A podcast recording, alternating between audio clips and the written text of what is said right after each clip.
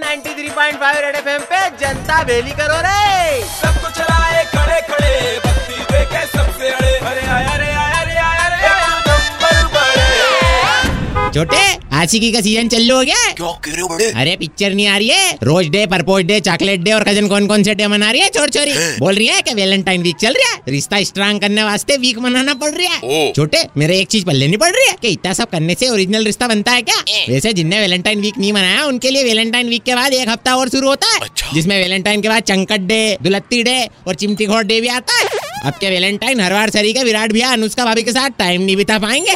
पर ऐसे देखा जावे तो इस बार भी लोग बाग भगे जा रही है। शादी करने वास्ते बोल रही है की इससे अच्छा कोई मौका ही नहीं है की हर साल वेलेंटाइन पे अपन को सालगिरह मनाने को मिले। इस प्रथा में प्रकाश डालने वास्ते जब मैं पीरवीन भैया ने पूछा तो देखा कि यज्ञ हवन चल रही है। पूछते से पीरवीन भैया बोल पड़े कि सारा कार्यक्रम आलिया रणबीर के वास्ते हो रहा है। पिछले तीन वेलेंटाइन से बस ब्याह के मुहूर्त ही देख रही है। तारीख आई नहीं रही है। मैंने भी बोल दिया कि इतनी मेहनत अगर भाभी वास्ते कर ली होती तो तुम्हारे सुखी जीवन का मुहूर्त बहुत जल्दी आ जाता। सिर्फ़ प्रेम दिवस मनाने से ही प्रेम स्थापित नहीं होता। अपने बेटर आपके चोचले भी मालूम होने चाहिए। क्योंकि अंदर की बात है छोटे। शादी के पहले वेलेंटाइन और शादी के बाद बेलेंटाइन हाँ नहीं तो। 93.5 रेड एफएम पर।